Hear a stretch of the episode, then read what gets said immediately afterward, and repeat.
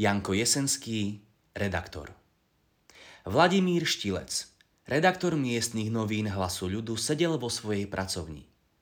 Do spustených žalúzií opieralo sa júlové poobedňajšie slnce a v izbe bolo už dusno od neobyčajnej spary.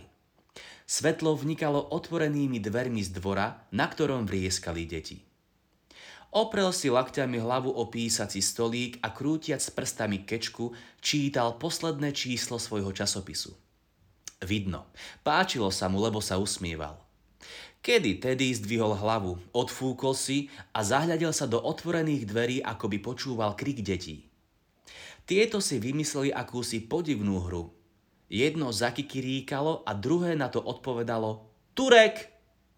Potom to sa všetky deti zasmiali. Kikiriki! Turek! Trafilo sa však, že namiesto Turka povedalo Maďar. Vtedy sa deti nesmiali. Zmysel zábavy bol iste ten, že na Turka sa mali smiať, na Maďara však nie. A ktoré sa smialo na Maďara, to sprali. Redaktor bol s číslom skutočne spokojný. Niektoré state si aj dva razy prečítal, aby sa v nich ešte pokochal. Na chvíľu rozmýšľal o tom, prečo sa decko rovno nespýta, čo si, ale celkom nerozumne kikiríka. To nemá zmyslu. Chcel ísť do dvora, aby utíšil rehotajúce sa detváky, keď prišla do pracovne jeho žena Katka. Mladá, pekná, ale trošku nízka a tučná osôbka. Bola svetlovlasa s bielou tvárou, veľkými modrými očami a tuho červenými perami. Na ušiach mala veľké čierne kokardy. Župan modrej farby s čiernym zamatovým kolierom jej veľmi dobre slúšal. Čo je, Katka? Privítal ju muž zapínajúci na hrdle košeľu. Zase majú židáci sviatky? Spýtala sa ho. Prečo? Zarazil sa muž nad otázkou. U Kupštejna nedostať rožkov. Tak pošli k Rumesovi. Hodil redaktor z pleca akoby urazený a namyslený, že ho žena s takými maličkosťami unúva. Ale veď nie sú sviatky, povedal po chvíli. Dostaneš aj u Žida. Odkázal, že nepečie. No tak pošli k Rumesovi. S každou hlúposťou mi prídeš hneď na krk. Ja som predsa nie pekárom a rožky nepredávam. Keď nie u Žida, nuž u Rumesa. Keď nie u Rumesa, tak u Tuchlíka. Ah, nikdy si nevieš poradiť. Z teba, z teba by bola moderná žena, to je pravda. Ty si súca na samostatnosť. Stále, aby druhý myslel miesto teba. Ba keby sa ti šnúrka na poltopánkach roztrhla, aj vtedy by si sa prišla radiť, čo máš robiť, ha? Netáraj. Zahriakla ho žena urazená. Ani u Rumesa, ani u Tuchlika nedostať. Ah, čert ma po vás, zavolal. Ja vám ich napečiem. Ty si len poraď. Ja zájdem do extravurštu a tam si zajem. Natiahol si manžety, založil kráglik, ktorý podviazal bielou mašľou. Pritlačil slamený klobúk na hlavu, zavesil paličku na kabátové vrecko a počal naťahovať rukavičky. Iste bude dnes nejaký sviatok, nástojila žena. Prečo by neboli piekli pekári? Ale kalendár neukazuje. Pozrela si? Pozrela. No tak pozri ešte raz. Žena mu podala kalendár, ktorý mala v ruke. Pozri ty, ja nenachádzam. Redaktor pozrel. Sviatku v ten deň nejakého nebolo. Preskúmal i to, či je to kalendár z tohoto roku, lebo aká je žena, môže mu doniesť aj predlanský. No, súrila ho. Niet, povedal muž a hodil kalendár na stolík. Uháňal rovno do extravurštu. Z čiastky pre vypátranie štrajku, ale z väčšej čiastky preto, aby si zaolovrantoval a menovite smet zahasil. Hostí sedelo pod plachtou veľa. Aj slúžný Péter Fi mladý, namyslený pánik s končitou hlavou, upíjal si pivo s komandantom hasičov, pánom Antolom Lalokom v športovej čapici s tučnými opuchnutými lícami a hrubými šedivými fúzmi. Redaktor sa im pozdravil, ale ani slúžny, ani komandant nezaďakovali za jeho pozdrav. Toho troška zarazilo. Mladý čierny sklepník s nakaderenými vlasmi, s ustrihnutým zakickaným frakom a bielou zafľakovanou zásterou motal sa medzi stolíkmi. ale ani na neho nepozrel. Zaklepal snubným prstenom na stolík. Áno, zakričal sklepník, ale ani hlavou neotočil. Sklepník!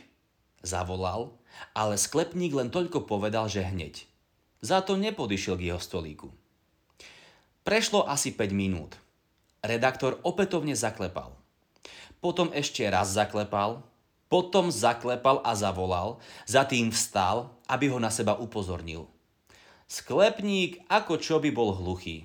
A hľa, slúžny tiež zaťukal penicírom na poháriku a sklepník rovno k nemu neuteká, ale letí. O chvíľu donáša pivo. Povstal z miesta a pošiel k slepníkovi, že ho schytí za rameno a nadá mu do hlúpych a nepozorných. Ten ho zbadal a zaz len zakričal. Áno, hneď. Štilec sa posadil a čakal. Čakal zase asi 10 minút, ale sklepník neprišiel. Úrazený a rozsrdený redaktor sa vschopil, zahrešil a schválne búchajúc palicou podláške demonstratívne vyšiel z kiosku. V druhej krčme u kolesníka sa mu práve tak vodilo. Cestou domov sa mu ani stolár medený nepozdravil. Stretol sa aj s krajčírom, ale i ten len čosi zamrmlal. Chrapúni! Nadával v duchu celou cestou. Bol rád, keď sa dostal domov. Asi na tretí deň navštívila ho žena zase v pracovni. Podala mu akési písmo modrej farby. Toto doniesli od súdu. Od súdu? Čo si zas neplatil? Redaktor vzal písmo a letmo ho pozrel. Hm, Horšie, povedal a zbledol. Čo pre Boha hovor? Volajú ma k vyšetrujúcemu sudcovi. Vysvetlil a sadol si. Ukáž posledné číslo. Čo tam mohlo byť napísané? Ešte by mi toho bolo treba.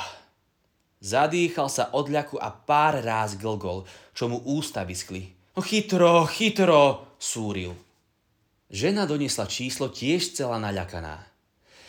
Čítaj od začiatku do konca, rozkázal. Ani jednu literu nevynechaj, aj punkty i čiarky spomeň chytro. Žena prečítala číslo verne od slova do slova, s punktami a čiarkami. Nevynechala ani meno tlačiara. No, je tam voľačo. Nič nenachádzam, ubezpečila ho žena. Prečítaj ešte raz. Žena ešte raz prečítala. Redaktor neveril a sám prečítal – Prečo ho teda volajú k sudcovi? Čo vykonal? Aký hriech spáchal? Čím ho obvinujú? Večer v posteli prečítal číslo ešte dva razy, ale nenašiel nič.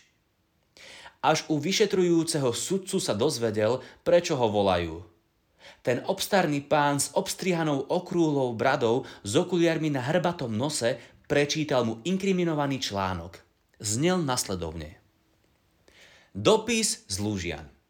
25-ročné jubileum ohňohasické.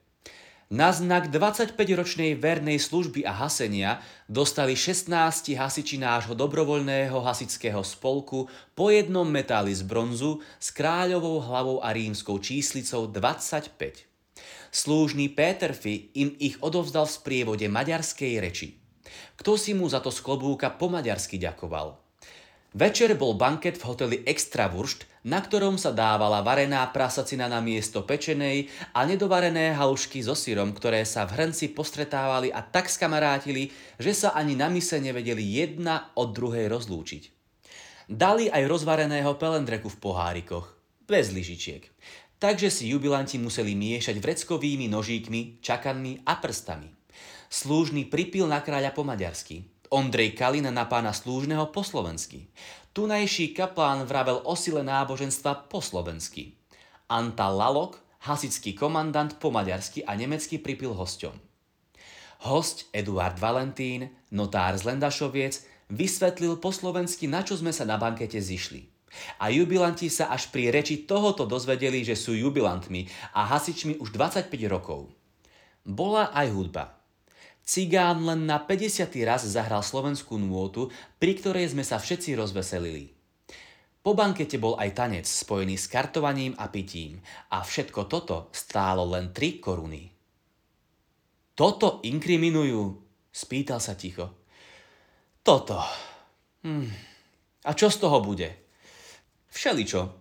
Poburovanie proti národnosti na každý pád. Urazenie jeho veličenstva kráľa iste. Podnecovanie proti náboženstvu celkom určite. Ha, urážka vrchnosti ako vrchnosti a ublíženie nadsti pána slúžneho. Eventuálne komandanta hasičov, hoteliera extravorštu a jeho kuchárky, cigán primáša a všetkých kartárov. Redaktor sa udrel do čela a zvolal. teraz už viem, to preto bola taká obsluha. Ešte aj slúžka Zuza prestala počúvať. Iste má nejakého hasiča.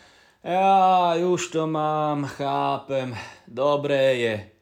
O, nie je dobré, preriekol sudca. Vy ste písali ten článok? Hm, ja. Dajte si pozor. A menovite nech vás chráni pán Boh od ohňa. No, a od redaktorstva. Doložil štilec.